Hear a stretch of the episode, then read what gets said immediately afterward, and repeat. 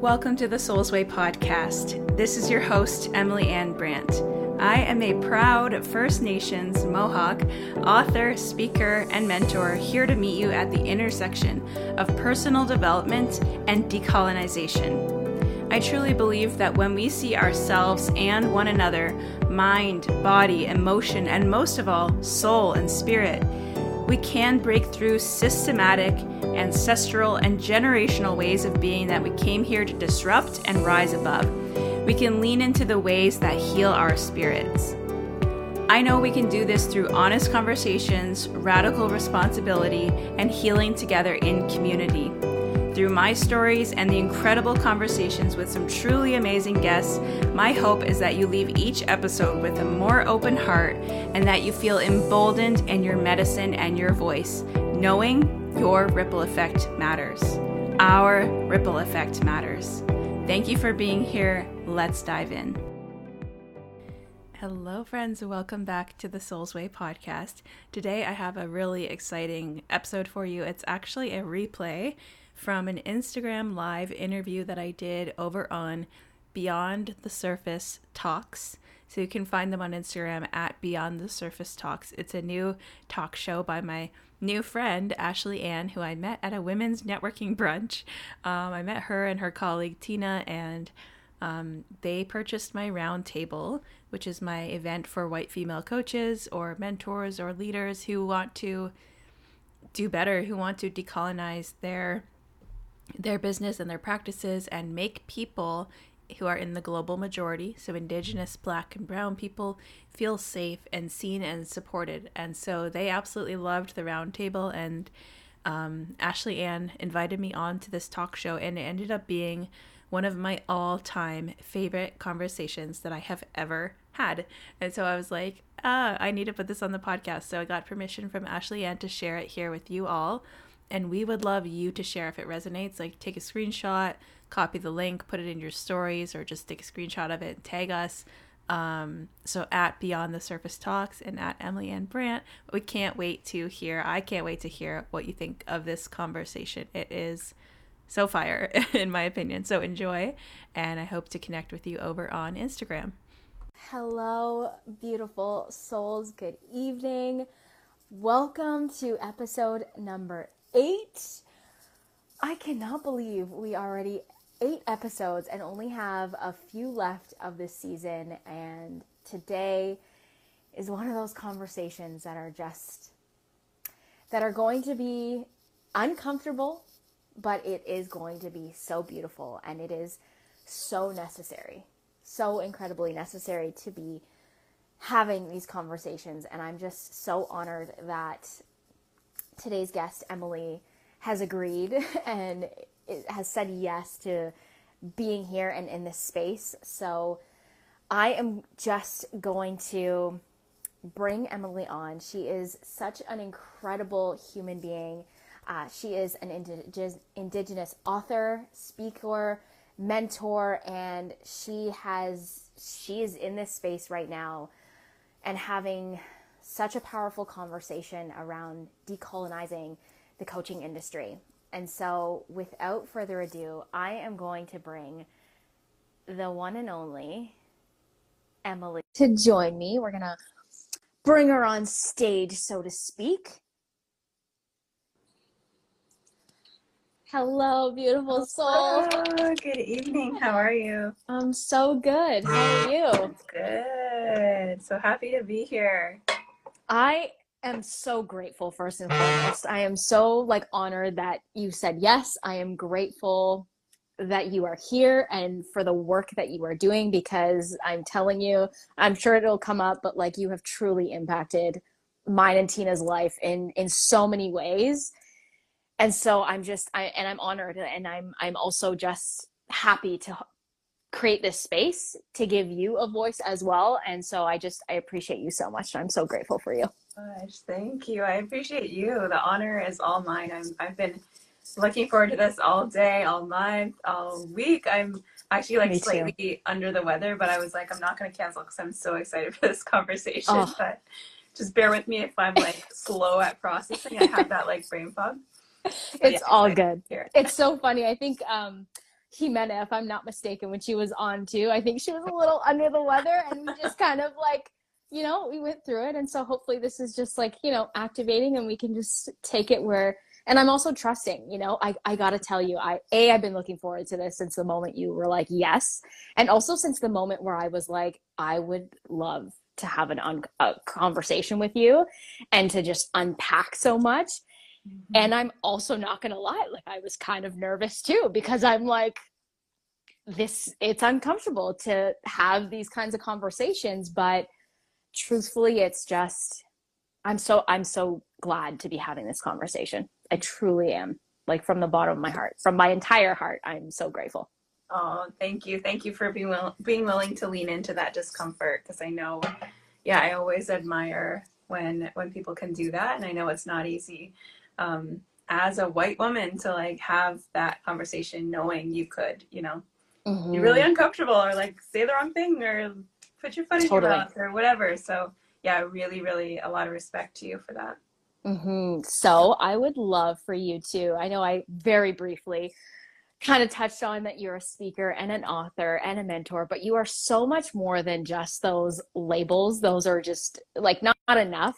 I'd love for you to just share even just a little bit more about yourself, a little bit more about your story, because I think you have such a unique perspective when it comes to you know being indigenous but also having ha- i know you talk a lot about having um, half like being half white. And so I'd love for you just whatever comes up for you, whatever you feel called, I'd love for you to share. Yeah, for sure. Thank you so much. And hello, everyone. Hi, Tina. um, so honored to be here. So, yeah, my name is Emily Anne Brant.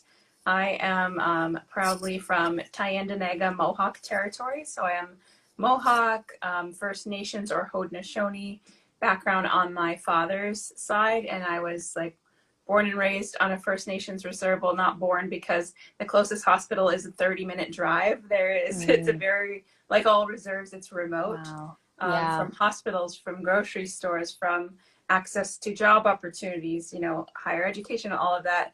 But I'm so always and forever going to be proud to call Tyendinaga my home. My whole family still lives there. I visit there once a month. Um, and I do have a a mother who has European settler ancestry. She's white, and she her ancestors are British, Scottish, and Irish. Um, and obviously, as you can see, um, other than like maybe when I have my beaded earrings on or I'm talking about it, you can tell that I'm indigenous. But for the most part, I'm what we call white passing, meaning mm-hmm. like if I don't speak out about um, my heritage, then you would just probably assume I'm another white girl. Yeah. And for much of my life, that I actually leaned into that and I got really good at doing white spaces because I started experiencing um, the discomfort and the racism as early as like six or seven years old.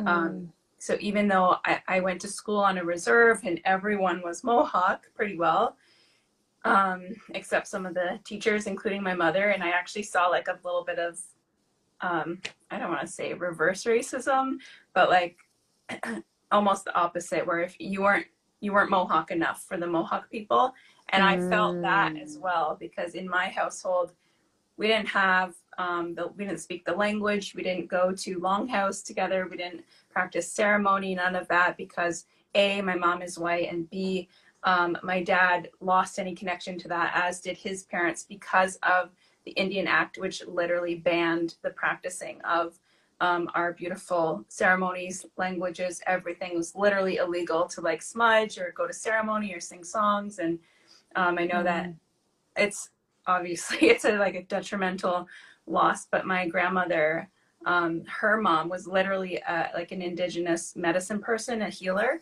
Mm-hmm. And people would come to her and she would just, when they were sick, and she would grab roots and um, cedar and things from her yard and like make them a tea and fix them up. And the doctor would literally send them to her.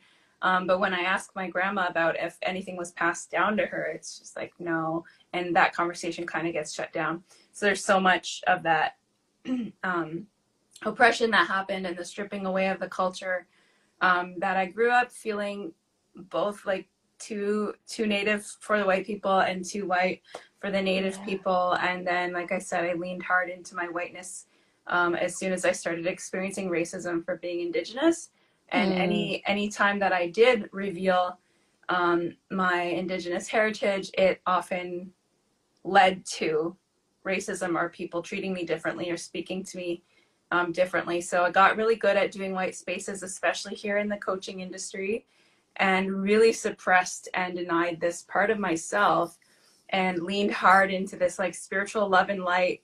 Like let's just all we're all one. Let's tap, in, tap into our oneness. Let's tap into our power. Let's yep. choose our own beliefs choose our mindset. We can do anything. And i have a lot of willpower and i'm really ambitious and i've been able to create like a decent amount of success with just mindset and pushing through and powering through until it caught up with me like the denying a whole piece of who i am denying the oppression that's there, the pain that's there, the ancestral trauma that's there. And then when I did come to terms with realizing this is actually a big thing that I'm worthy of healing, mm-hmm. my white coaches weren't able to hold space for it. They wow. just met me with like total, it was like crickets or like a heart. If I brought it in the group chat, which felt very vulnerable and scary to do, it was like met with like a heart reaction. And I'm like, say more, say more things. Like that's not enough and that's yeah. actually traumatizing to bring up something really um really painful like that and then and then nothing yeah. um so we see this a lot in the coaching industry which is why i'm now um, talking about it so much and kind of moving into con- consulting work because i know what i need as as an indigenous person as someone with lived experience being from an oppressed marginalized community i know what i need to feel safe and seen and held in containers. And right now, that's just not happening in this industry. So I'm really passionate about that. Yeah. There is so much. Like, I'm like, so much bing, bing, bing. I'm like, question, question, question. I'm like, okay. one of the biggest things, I'll start with the roundtable. First and foremost, mm-hmm. one of the biggest things that, and it kind of ties into exactly what you're just saying, but one of the biggest things that was like this aha moment. And I think it was really big for myself and Tina because we just continuing this conversation. And truthfully, you've inspired us to, especially as two people who are in the space of not necessarily like, well, coaching, I guess, but we're bringing stories into the world, you know, like that is our utmost passion, you know, and that is the thing that we know that we're here to do. And yet we can't ignore, and what you've almost sparked open or cracked open was that people don't feel safe. And it's it's not just it's not just like oh vulnerability is scary. It's so much deeper than that. And truthfully if it wasn't for you i never would have had the awareness that i have now. And truthfully for us it's like okay we we can't unhear this. We can't unsee this. And for us we're like we want to do better in terms of you know specifically our space where collective voices where we're inviting people to share their story. And we're literally creating the container in the space. And it's like hold on a second it's not just about oh i'm vulnerability scary. It is deep in in genetics in in our in your bones of feeling afraid because of being stripped and because of this act and and being told you can't practice. You can't practice what you're the spiritual the ceremony like you can't. And so it's now in in your bones and so i'm curious in terms of like that aspect that angle for you and how have you been able to work through that because obviously like you've gone off and like written a book you speak you are doing all the things too. So I'm just curious, like your perspective on it. Mm, yeah, thank you. I had some light bulbs going off as you were sharing. So thank you for sharing all of that. It's it's so true. It's so much more than just it's one thing we all have stories we all have trauma we all have difficult lives because life is hard if you're a human yeah. you've had you've had a difficult life um, but i think what a lot of white people miss because they just don't have the lived experiences, which is why it's so important to try your best to understand what you can never understand. Um, mm-hmm. Um, like lean in anyways with compassion and curiosity and just like fully listen, like um, like yeah. you're doing, like Tina's doing. And um, how in terms of how I've worked through that, I mean, first of all, I will say the book, I'm like super embarrassed of it, cringe at it, because the book I wrote from a very whitewashed like love and light we're all one that kind of perspective i barely touched on like i touched a little bit on racism and how religion is like the cause um, that caused a lot of my indigenous ancestors to go through genocide and literally be killed because it, it, leads to like one people one group of people thinking they're right and everyone else is wrong and they literally kill people over it um, mm-hmm. so i talked like a tiny tiny bit about that but i honestly like i know there's another book in me um, and i've actually written before my first thing i ever published uh, which was probably like 10 years ago now was a short story and it was about residential schools it was a fictional story but based on um, very real events, wow. right? Residential schools in Canada and, and the US. A lot of Americans think, oh, that's so horrible. Canada had that. No, no, the US as well. Um, yeah. Um, and the last one only closed in 1996. And these are schools where um, Indigenous children were forced to go and assimilate into Christian, white, Catholic society, learn English, forbidden to speak their language. They were beaten, they were abused, and they were killed. And I wrote a story about it when I was in college. And that, um, I don't know. That just felt um, like a passion of mine, like something I couldn't not share. Um, but I mm-hmm. know that there is more in me that I do want to share. That is like my story and my experiences. And um, I've had opportunities come up where it just kind of didn't feel right. Um, I had a white woman approach me, and she was like, "I really want to amplify Indigenous voices, and I'm going to make a collective book, um, and it's going to be all Indigenous stories." but she was a white woman and she was hiring a white woman to do the artwork for the front cover and it mm. it just didn't really feel safe to give my words to her so i and my intuition was just going off like no this isn't it um, yeah. so that was a no for me. Um, so I, I just have to kind of follow my intuition and stay sovereign in like my story is mine. And i do believe story is medicine and it should be shared. And i love that you and tina That's are all about sharing stories because that and that's a huge part of our culture too is storytelling. It's medicine. Well it truly is. And it's it's i've always said i've always stood behind this that i will never know. And aside from the white the indigenous i will never know what it's like to walk a mile in your shoes. Just like i will never know what it's like to walk a mile in anyone's shoes except my own. And so story story is what allows us to not again it's it's it's difficult. We're never going to be able to do that but it just gives us a glimpse. It it allows us to get a glimpse of what that is like. And that's why i truly have always come back to story. It's why this show exists. It's story. It's it's the thing that can truly like bring us together. Um and it yeah like it just it is medicine. And it's interesting because this morning i was kind of like i was drinking like cacao and all i kept hearing was just like story is medicine like love is medicine. And i'm just mm-hmm. like yeah it really yeah. is it really is yeah and, and the thing is too like... is like i wanted to say as well in terms of the whole book aspect is like if it weren't for that first book, even though it's like you don't feel like you probably are just like, I'm never promoting it. I don't even want to promote it. I don't want to talk about it.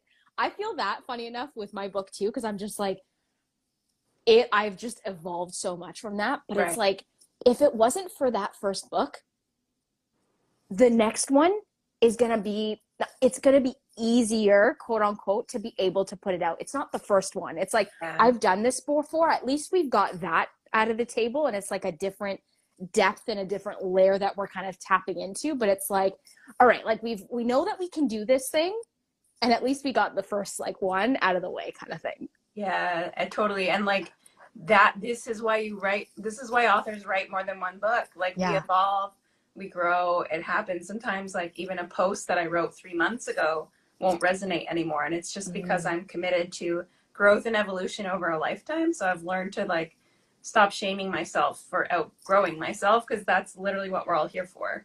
Um, yeah. But yeah, definitely like excited to get another book out there that's more reflective of my authentic, like my authentic truth and my voice for sure. Mm-hmm. Yeah. Um, so I'm kind of curious in terms of, I know we're kind of like tapping into it, but I feel like we can like really dive in. But the coaching industry, like Tell me. well, not I've heard you speak about it and you are the one person that truly I'm just following that is talking about it. But like in your own perspective and just whatever comes through, what is the problem right now specifically with the coaching industry? Yeah. So I mean, you were at the roundtable, but for those who weren't, and to put it very, very bluntly, the problem with the what with with, with the coaching industry is that it's upholding white supremacy in a nutshell. It is upholding and perpetuating white supremacy culture. And when i say white supremacy your first thought might be like kkk like white supremacists you think of like the most overtly racist people. And that's not at all what i'm referring to um, mm-hmm. What I'm referring to when I say white supremacy and how it's being upheld by the coaching industry, it's more about the silence. It's more about the gaslighting. It's more about the ignoring of um, the pain of Black, Brown, Indigenous um, people of color, of our very real pain, our very real trauma, with all this love and light bypassing that happens. That again, I used to be so guilty of. Like I was literally a love and light white yeah. woman, spiritual bypassing coach in an indigenous body. Um, and then I had to wake up from being woke and from this industry. And something I was just talking about today, um, my interview with Saira Rao, she's an amazing author, New York Times bestselling author of this book called White Women Everything You Already Know About Your Own Racism and How to Do Better. And yeah. there's a good section in her book on like the wellness industry and the coaching industry that is so fire. And um, one thing it talks about is like the trauma of white supremacy culture, which refers to this like endless um, strive for perfection that doesn't exist. This impossible goal of achieving perfection that is it's the hustle culture. It's the um, never enough. And this is what the coaching industry depends on and thrives on. So it depends on yeah. women, especially feeling not enough, feeling too fat, feeling too ugly, feeling not good enough. Um, it depends on that to, to create sales. So come learn to love yourself, come be in my program, come get empowered. And then it feeds it with more white supremacy culture, meaning more of the same. Well, if you really want to advance, then you actually need my 10K mastermind. And these are for the women who like are really going next level, six and seven figures. Then you got to be in this like 100K offer. If you really want to play, you got to pay to play. And it just feeds into the capitalism, the colonial ways of being the authority figures that we see versus an indigenous um, approach or a- any um, BIPOC community. Like our ways are all about community care. They're about circles. They're about equal reciprocity, us thriving and growing together. But in white mm-hmm. supremacy culture, we see toxic individuality. We see yeah. me, me, me, per, like literally personal development, self help, me, me, me, me, me. And it's this toxic individualism that's not good for any of us, including white folks. It's yeah. so unhealthy. And something I said today in the interview was like, and I said at the roundtable, is like we as entrepreneurs and coaches and, and light workers and healers, we left corporate because we saw the toxic colonial BS and we wanted out. We wanted out of the rat race only oh. to join a new race. Same rats, different race. Because now it's like, who can reach 10K months the fastest? Who can crack six figures? Who can crack seven figures? Oh, what? You haven't been featured in Forbes yet? You haven't been featured in Goss magazine? Like, there's all, there's never enough. And when yeah. is enough enough? That's the biggest problem in the coaching industry. And it's, it's become less about like actually human to human, soul to soul connection and healing, and more of just another version of that capitalistic, harmful, yeah. harmful culture.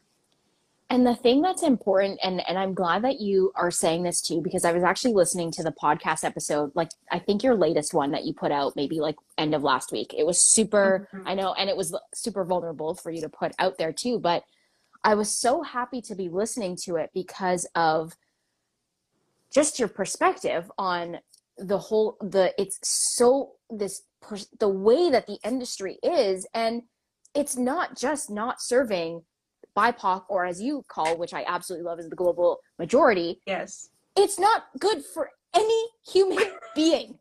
Literally. Period. And i think period.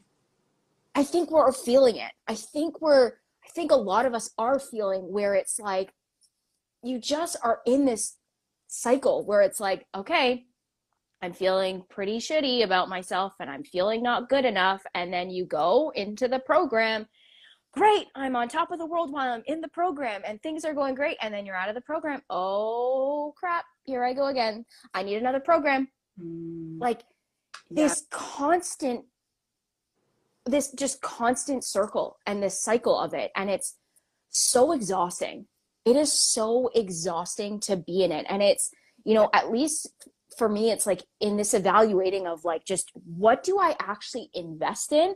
It's no longer coming from this place of truly lack where it's like, oh, I have to do this because then I'll then I'll feel good about myself. And rather than like, I really desire to be in this space right now. And I, I appreciate I've actually had like Tina and I had conversations about that. And she actually helped me like create this awareness of like, I desire to be in the energy of this rather than like, I need this. Mm-hmm. You know? And so I just, this whole piece of the coaching industry is just like, it's not working for anybody. And we've got to really pay attention to that. It's not. And like, I really think, um, I filmed a little like reel and I haven't posted it yet, but like, I truly think this industry is about to crumble if we don't start centering it in decolonization um, and anti-racism work and actually like really deconstructing this um, colonial, capitalistic, white supremacy culture of it all. If decolonization is not at the center of yeah. it, it's it's people are seeing it, and it's not just indigenous, black and brown, and people of color, global majority. It's everybody, and they're starting to see through the BS of like just just the lack of integrity that's out there and, and obviously this is not all coaches right I, I, I'm friends with so many coaches. I know so many amazing coaches and mentors, and I know how big the hearts are of many of these women.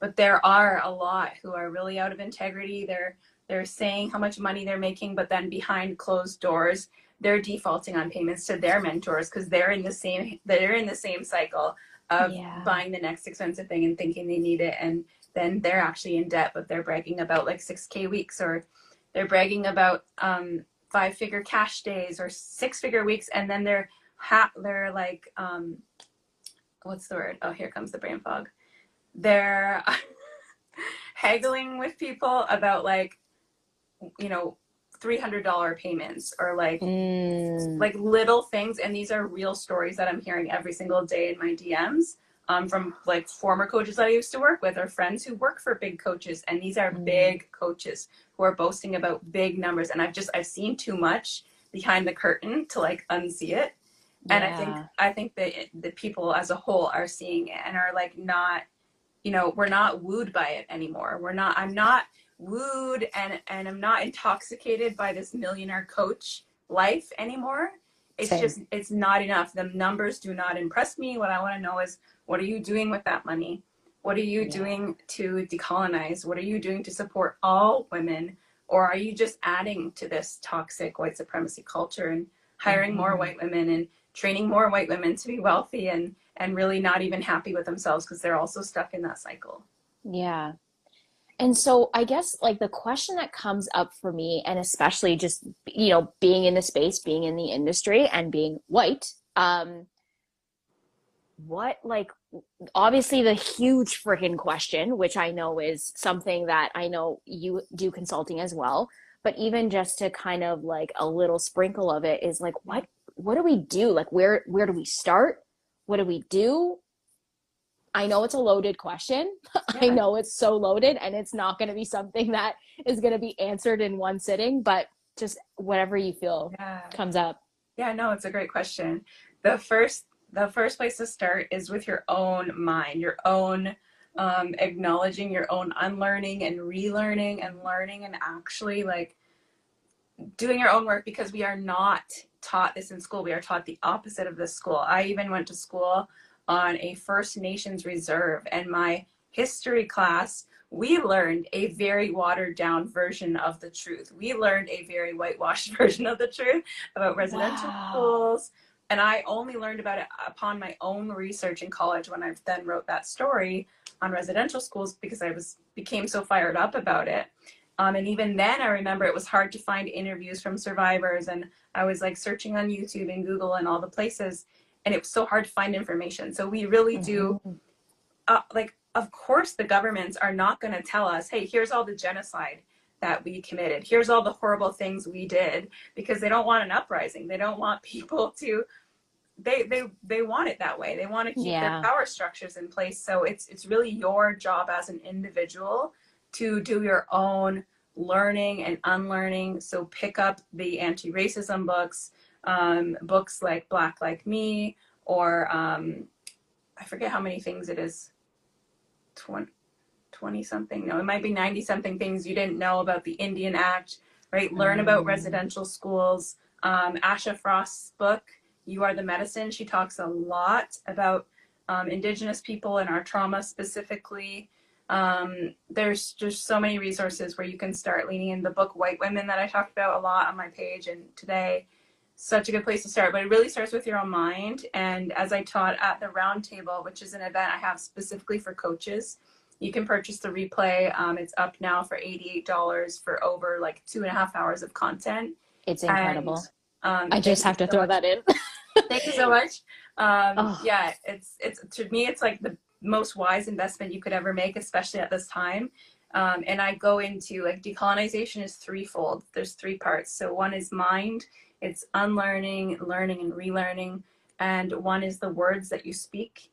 And the third piece is action. So we don't want to just stay in the learning and the silently, like listening behind the scenes and supporting people behind the scenes. Like a DM to me or to a person of color doing this work is not support. Like a mm. private message being like, I'm in solidarity with you, love everything you're saying, loved your post, screw those trolls. Like, that's not support. Go on the public wall with your support, share it on your page with your support, purchase my offers with your support. Do like put the, put the learning into action too is the other piece um, that we want to make sure we're not missing. But yeah. yeah, there's so much specifically that coaches can do also just to make sure their practices are um, like going beyond just general anti-racism work, like specifically in coaches. And I give this, I'll, I break this down a lot in the roundtable, but like even the way that you hold space for people, the way you intake and onboard a new client, you can ask them questions about their lived experience. You can ask if there's cultural um, things that you need to consider when working with them. Um, mm. Um, you can lean in more, get curious. You might need to switch up your modalities. Um, so a common example that I always give is like for me as an indigenous woman, I always feel super uncomfortable in situations where it's like popcorn style, just just unmute yourself and jump in. Or if you're in a circle in person, like just jump in and speak when you want to share. I yeah. hate that. and it made me so uncomfortable. Like, and I usually am like, I never say anything. yeah, and it's, and then the call goes, the call ends, and you're like, I didn't even get support on that thousand dollar call that I just paid to be on. Like, um, and so, yeah, it could also just be an introvert thing, but like specifically for me too, we grew up, even in my household, actually, like we had this like talking stick or a talking yeah. feather. And when you're holding that, that's your turn to talk. And you don't speak until it's passed to you or until you're asked to be spoke, like asked to speak. And so it feels disrespectful because that's what we're taught in our culture is like, you don't just jump in uninvited. It's disrespectful. And we also, as Indigenous people, like we take our time, we get to hear each other's stories, we take time to open up. So cultures literally affect the way our brains work, they affect the way we operate. So assuming that everyone operates like an outgoing American Canadian white woman is is just not safe and comfortable for everybody. Um, so that's one thing you can implement is like just making sure everyone has a turn to share, don't freak out if you go two minutes over time, even though your coach told you your time's the most precious, valuable thing on the planet Earth. And yeah. like, your your time and your energy is like God's gift to the world. And if you go a second over, then you're not honoring your boundaries. Like, no, I'm yeah. no, we need to decolonize that too. And mm-hmm. so many things you can change like that. Yeah. And and it's I, am so glad that I listened to your podcast episode the other day too. So I, I definitely highly suggest to anyone like to listen to it too. Um, it was so yeah. so powerful to listen to that episode too because I know you were also going into these things too and just the simplicity like this simplicity literally of and and of course when things are virtual it doesn't look like a circle but yeah you can still implement that Yes. exact same concept you can Im- implement a circle in on zoom conversations everyone's muted and the one person is speaking and the one person has the floor and the one person gets to either take up as much space as they want or as little space and whatever Mhm. they're comfortable with too. And I think there's also just that piece of, you know, respecting and not making it about you if someone doesn't feel safe and comfortable on call number one to Yeah. tell their entire life story. yes We're not we're not all there. And so I think even just that honoring and that respect of being able to just allow that space, right? Like allow that space for people to to recognize something so and and that's why I'm so glad even with our collective voices because it just feels like this is the space that we can truly like bring in the action of everything that you're sharing and that's why I'm so grateful for you. And I know Tina is as well and we just appreciate it so much because we're like looking at it in this lens of like where can we where can we do better here? You know where can we give voice? Where can we bring call you in and bring in that invitation? Because i think there's also that piece too of just acknowledgement and recognizing and yeah. you know creating that space to say i see you. Yes. We can't under underestimate that acknowledgement piece. You know to be able to say i see you and i see your story. And here like here's the invitation here's the invitation because we see you. Yeah. you know? being seen is every everyone just wants to be seen. Yeah. Truly like that's what it comes down to and when white coaches simply like don't mention race or don't mention oppression or ancestral trauma or they do but they like really quickly gloss over it because of their own comfort and not wanting to say the wrong thing and not wanting Yeah. to like discuss their privilege or acknowledge it that's the opposite of letting us feel seen as people in the Mm. global majority um, and it's it reactivates that trauma especially when when there is that glossing over and then coaches and mentors say things like yeah we all have like ancestral trauma and, and stuff obviously so like look into that like literally a coach said that one time in a program i was in look into that and um, but everyone literally i don't even know how to respond to that but they'll be like, but we all have personal power. We can all choose our beliefs. And even access to belief, even access to seeing yourself in the spotlight or seeing yourself um, represented is not something we all have equal access to. Like, how many times a day do you um, have to struggle to like find a role model that you look up to? Like someone you want to be, is, is that something that you have even had to like think about? Whereas for me, I'm like, oh my God, I'm so happy. And I talk about her all the time that I found Asha Frost, who is an Indigenous um, woman. She's a best selling author, she's a speaker, she's a mentor. I'm in her programs right now because I'm like, whoa, she's paving the way for me. But that's something most white women are not like, oh my gosh, if only there was a white woman that I could look up to. Like they're everywhere. And it used to it used to be like, okay, if any woman succeeds, we're all like, yeah, go women. Um, but it's such is not the case anymore, and we need to women need to stop just looking through things from that gender lens and thinking that um, oppression is only happening from the patriarchy and from yeah misogyny. It's like you're actually oppressing Mhm. us, other women, um, women of color, and Indigenous women at the same time. So yeah, I don't know where I was going with that, but Yeah, Mhm. I I just thought of when you were saying like that whole example of like how difficult, you know, it's how, how difficult it's been for you to say uh, like I can easily pinpoint probably more than one. Yeah. More than one probably even on two hands yeah, role models. And and and it's the truth and it's something that we truly have to see and I I literally just thought about um is it Ariel? Is the Disney character where they is it Yeah. Ariel? hmm it is Ariel, right? I, re- I was seeing it on TikTok, and you know the the the new Ariel, and it's like yeah, that. Even just that for Right. like it's it's a beautiful thing. It Mhm. it truly is. And it's like yeah and like you said it's not just about gender. It's now we truly have to look at us all. It's not just all, all women. It's no we've we've got to all do better especially as white women.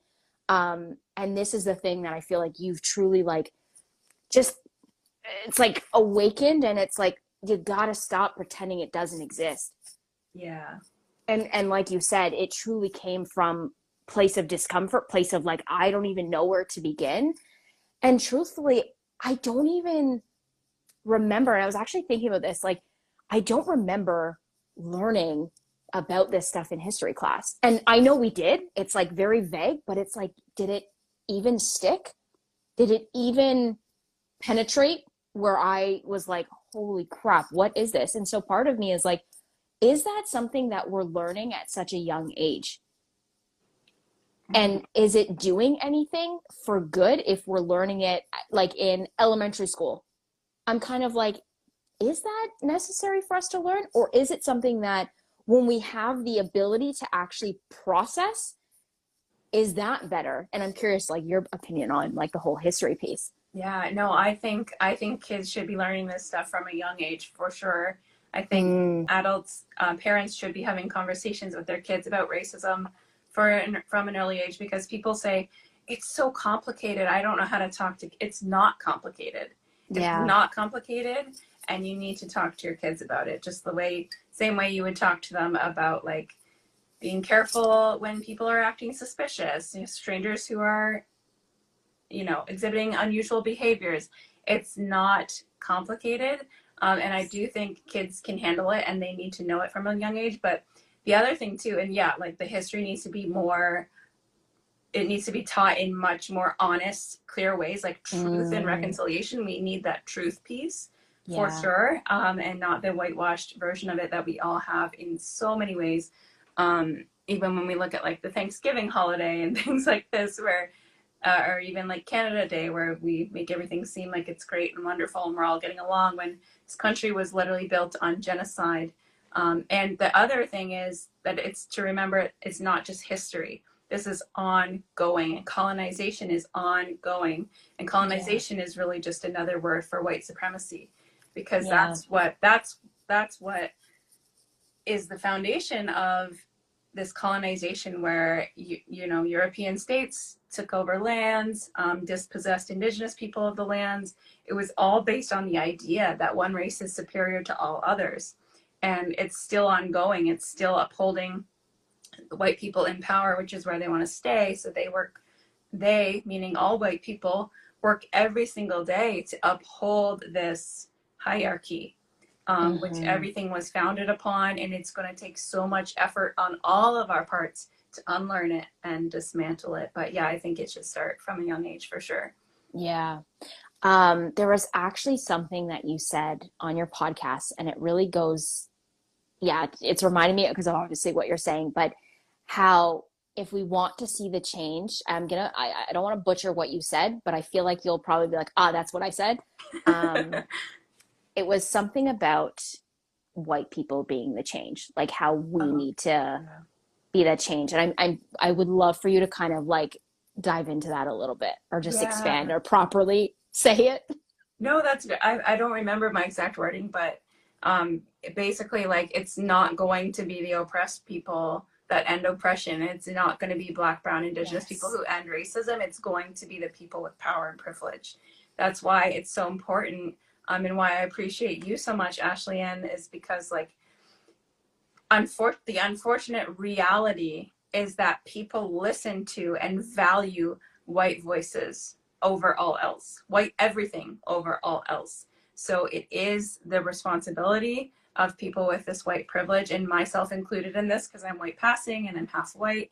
And I do like, I'll tell you a little story in a second. I do have this kind of like influence over white women because they see themselves in me. Yeah. Like, like reality check, right? If you're brutally honest, you Yep. relate, you take it better hearing it from me than maybe a black, black or brown person, correct? Thousand percent. so that's my job to use my privilege in that in that way um, and Mm, it's all white people's job to use their privilege in that way yeah. Yeah. It's it's I don't know why that like makes me it's it makes me emotional because I'm just like, you know, it's it's so beautiful to see in your own acknowledgement as well of using how you're using your own white privilege for that, you know? And I and again, like you're you're teaching us so many things of white passing. Like I never, you know what I mean? Like I I'm like I would never even think about that. Even just the way you're it's not just BIPOC, it's the global majority. You're not minority.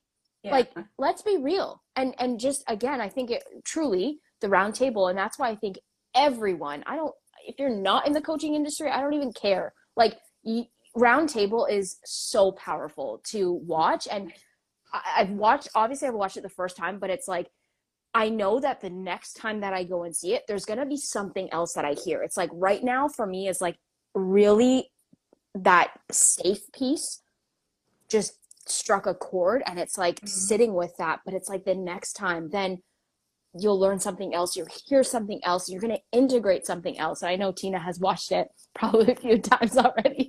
and she's like just integrating these different elements. And it's like us, you know, I, and I'm also happy that her and I, between us as two white women, like we're also having the conversations, you know, between us. And I think that's also important.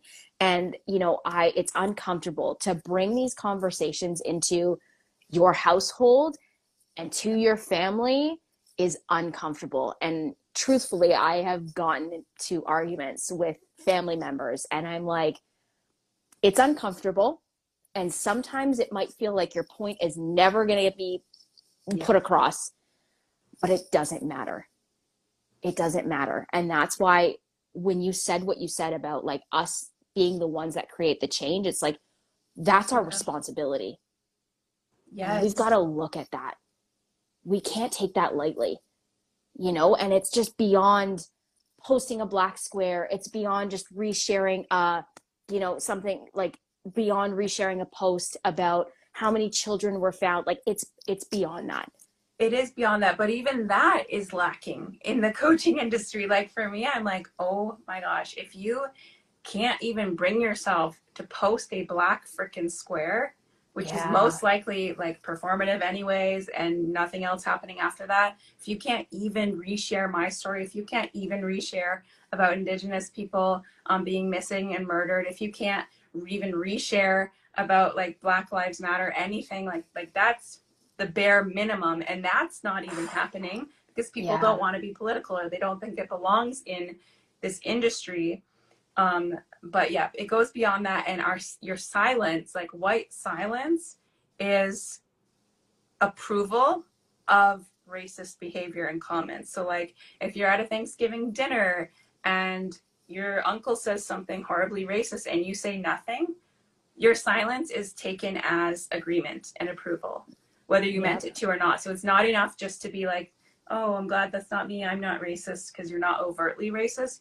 You're upholding it every single time you stay silent and you yeah. do nothing. And like people wonder why people of color and indigenous people have trust issues with white people. We'll just look at the history, look at the genocide, look at the cultural appropriation, the theft, everything that's happened. But for me, it's the silence. It's the I've had my heart broken by mm. my white friends who, when I was sharing about issues happening close to home, like indigenous reserves, um, protests were happening, and and RCMP and police force were coming and putting rifles in our elders' faces when they were just peacefully drumming and singing and protecting the land. That we all should be protecting, the water. We all should be protecting, and they were inflicting more harm on us and on the environment.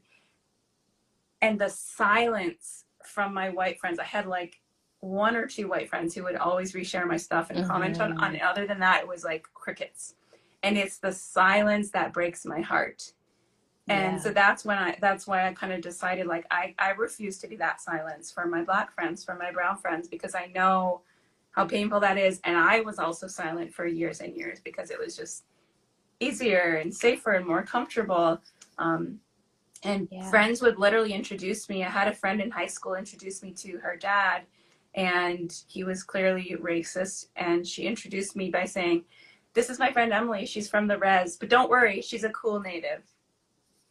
and a cool native meaning i don't go in protests i don't join the protests i don't ah. join the marches i don't cause a ruckus i don't cause a scene yeah. and that's what it meant to be a cool native and don't don't like rock the boat don't cause any discomfort and i'm like i regret being a cool native because that silence was oppressive to my own people and to my own detriment yeah and that's exactly what it is it's just not and i think what's also um you know, and I've I've witnessed like I remember when you know everything unfolded when the children are found, the bodies were found and I remember just this feeling of like I have no idea what to say, but this is not okay. You know, and sometimes it's even just that. It's it's even at least again it's just not staying silent.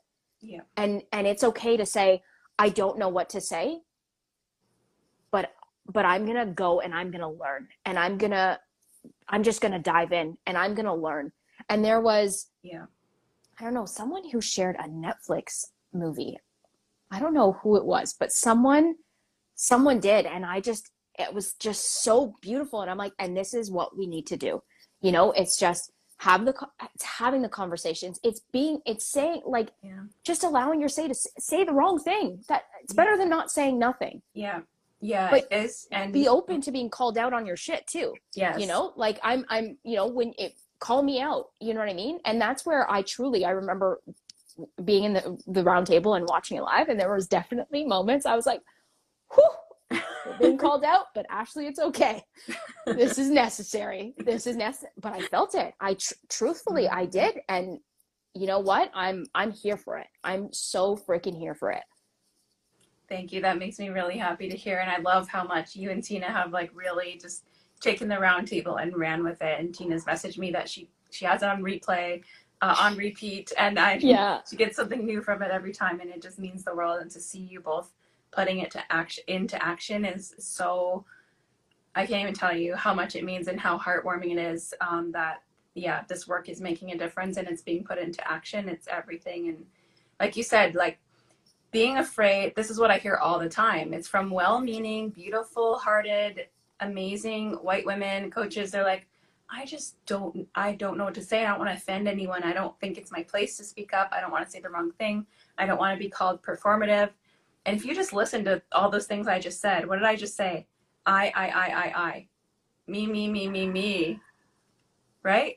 And if you get called performative, guess what? I've been called worse. We've been called worse. Way worse. There's worse things in life than being called performative. Mm-hmm. Um, so yeah, I love what you said about like do it anyway. And you can also just yeah. share your platform. There's a time um, when you might want to speak, like when you're going to speak, speak about your white privilege, speak about your own discomfort and how you're dismantling it. And mm-hmm. when you're mm-hmm. wanting to talk about Indigenous issues, have an Indigenous person on who is an expert in that field, just like we're doing tonight, right? Have yes. a Black person on, have a Brown person on, um, and be in healthy reciprocity with them. Don't tokenize them or use them, obviously, but be in healthy reciprocity and know when it's your time to just use your platform to pass the mic. Yeah. Yeah. Yeah. And amplify the voices. Exactly. Oh my gosh. I am I am so so grateful for for you and for you to have this conversation with me because um I also think it's important to acknowledge that acknowledge that for the global majority it's also exhausting. It's also exhausting to literally be like listen please like just just continuing. So i also acknowledge that too and i also acknowledge that like it doesn't it's not your responsibility either. But you've um what's the word that i'm looking for? It's like it's it's not your responsibility but you have this passion and you're like you're doing it in such a beautiful way that is so needed and I'm, I'm i am glad that you are doing the work that you do and i also acknowledge just that it's not your responsibility. It's our own. It's our us white people. It's our responsibility to go and do this work. Yeah. Yeah it is. And if people are willing to do it like i am doing and they're willing to do it for for a living like for yeah. for an energetic exchange for money then absolutely like support them. And I think as long as we stay in healthy reciprocity, that's how it's going to be sustainable. Um, like I just posted a quote today, actually, it was like, it's, it's only sustainable when it's healthy reciprocity. So like you purchasing the roundtable, you sharing about it, that is the stuff that helps fuel me and refill me to keep going. Um, we'll see, like we'll see because I already know this is going to be a very like emotionally heavy. It already is like labor intensive journey um, and we'll we'll see how long i do this work. It feels like this fire is just getting started and like yeah. it's going to burn for a very long time so long as i remain in healthy reciprocity with the people who want to learn from me. Yeah a thousand percent. So with the last like few minutes uh, before instagram cuts us off i would love for you to just share really the work like some of the work that you're doing and and the offerings that you have as well. Um the podcast the consulting that you're doing but also like the mindset stuff like whatever you have on top i'd love for you to share. Oh sure. Thank you so much. I'd love to. Um yeah so we talked about it a lot today. The easiest way to get started is the roundtable which was a live virtual event in october that we recorded. Um, and it's basically like a two hour long masterclass and panel um, on how to decolonize your coaching business. It's so nitty gritty. There's so many stories in there. We go into so many specific, tangible ways that things that you can implement, um, and you can watch it over and over, as Ashley Ann and Tina have been doing. Um, it's $88. It's in my bio, and it's instant re- instant replay access. Um, if you're ready to take the next step, I have one-on-one consultation packages, and I have those range from like 1K to 12K I'm going to be increasing prices in 2023.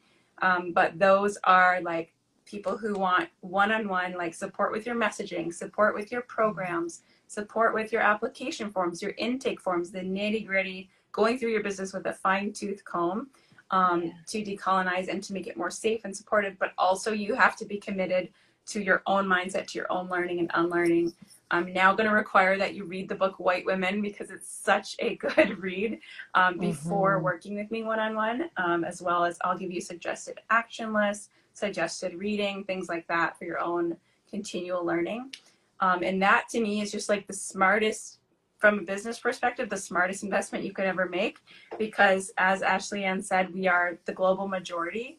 80 more than 80% of us are black indigenous people of color. So that's why the term global majority exists. And if you're an online global business, you might want to learn how to serve the global majority. That's a huge market to tap into. You're only serving 20% right now if you're only calling in white women. And mm-hmm. so many people didn't even realize until the roundtable that like, oh my God, I'm only calling in white women. My my spaces are filling with all white women. I didn't even notice. And that's your own white supremacy in action. Um, but yeah, there's a range of packages depending on where you are in your business. Um, and then actually, if you're in the global majority, I also work uh, directly with people in the global majority on empowerment, on becoming um, emboldened in your voice, in your medicine, in your gifts, and manifesting success and wealth, whatever that looks like to you. And I'll have a group program coming in the new year. So you can just DM me to get on the little informal wait list I have going on for that. Um, and it's going to be a super accessible, beautiful, community based program that I'm really excited about. So, um, mm. yeah, I think that's everything. And then my podcast is called the Souls Way Podcast, so and we good. can always connect on here on Instagram. Mm. Thank you so much. Thank you so so much. I'm definitely going to leave. Um, I'll leave links down below, like of course to to you and your your own page. So it's I know it'll be easy for people to access it. Um, all the links in your bio, and I appreciate you too. Like I'm all those books. I'm like I have them on my like Amazon. Uh, you know, my Amazon read list. The wish I'm list, like, yes. yeah, the wish list. Exactly, that's what I'm looking for. But I create one just for books. Um, so i am like starting to add all these ones that I hear you talking about. I'm like, we're adding this here. um, so I appreciate you so much just for for being here, for for sharing, for talking about your story, um, for feeling comfortable to share with me and to be on the show, and to everyone who has tuned in and watched. So much love and appreciation to all of you as well. Um, Emily, thank you so so so so much. Thank you all. Thank you, Linda. Thank you, Emmy, and everyone watching. Bye. Bye. Have an amazing evening. Thank you. Thanks again so much for being here. It really does mean the world. And One way that you can thank me, that you can thank any podcaster, if you get any value from my medicine, from my shares, from anything our guests have shared, the biggest way you can thank a podcaster is by sharing. So take a screenshot tag me at Emily Anne Brant on your Instagram stories. I'll be sure to reshare and thank you.